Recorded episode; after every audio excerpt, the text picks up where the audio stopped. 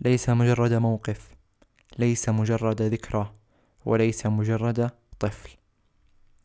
السلام عليكم ورحمة الله تعالى وبركاته.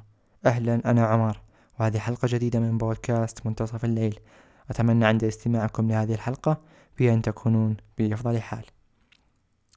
هنالك بعض الاعتقادات والأفكار التي راودتني في فترات السابقة عندما رأيت من حولي يتمسكون بفكرة خاطئة.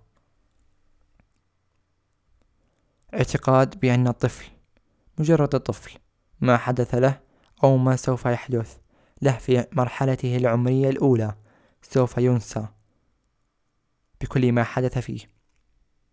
ولكن هل الأمر صحيح؟ وهل فعلا سوف ينسى هذا الطفل أو هذا الطفل هو مجرد طفل؟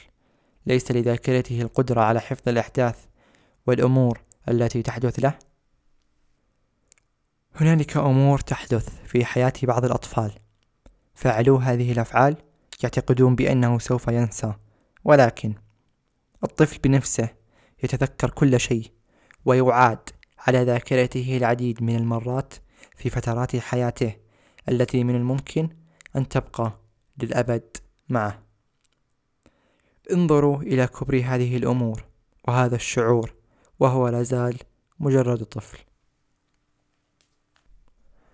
حدث حدث في مرحلة الطفولة ولكن تشاء الأقدار بأن هذا الحدث سوف يحمل مع هذا الطفل على جميع مراحل حياته من الطفولة المراهقة الشباب والشيخوخة.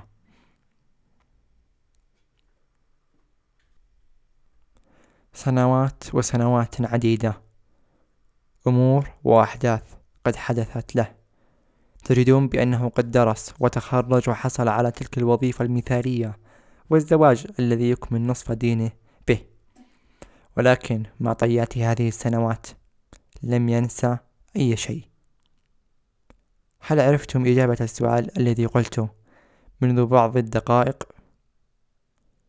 لا تكونوا كسرة خاطر. لا تكونوا فرحة ناقصة.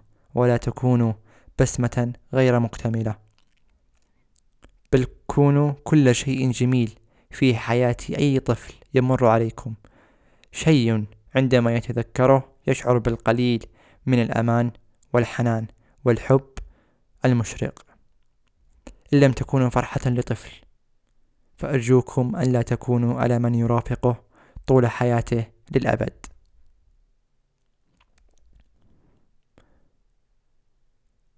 كانت حلقة من أكبر المواضيع التي أفعلها في بودكاست منتصف الليل ولكنها قصيرة لسبب غريب. أتمنى عند نهاية هذه الحلقة وعند نهاية استماعكم أن تكون أفادتكم ولو بالشيء القليل لا تنسوا بتقييم هذه الحلقة على جميع المنصات الاستماع والمشاهدة ولا تنسوا أخيرا بترك شعور جميل وأخيرا الملاحظة البسيطة التي أقولها في كل حلقة لا تنسوا بإعطائها لكل من تعتقدون بأنها سوف تنال على حسن رضاه واستماعه وحتى مشاهدته الجميلة لها. شكرا لكم ودمتم بألف خير.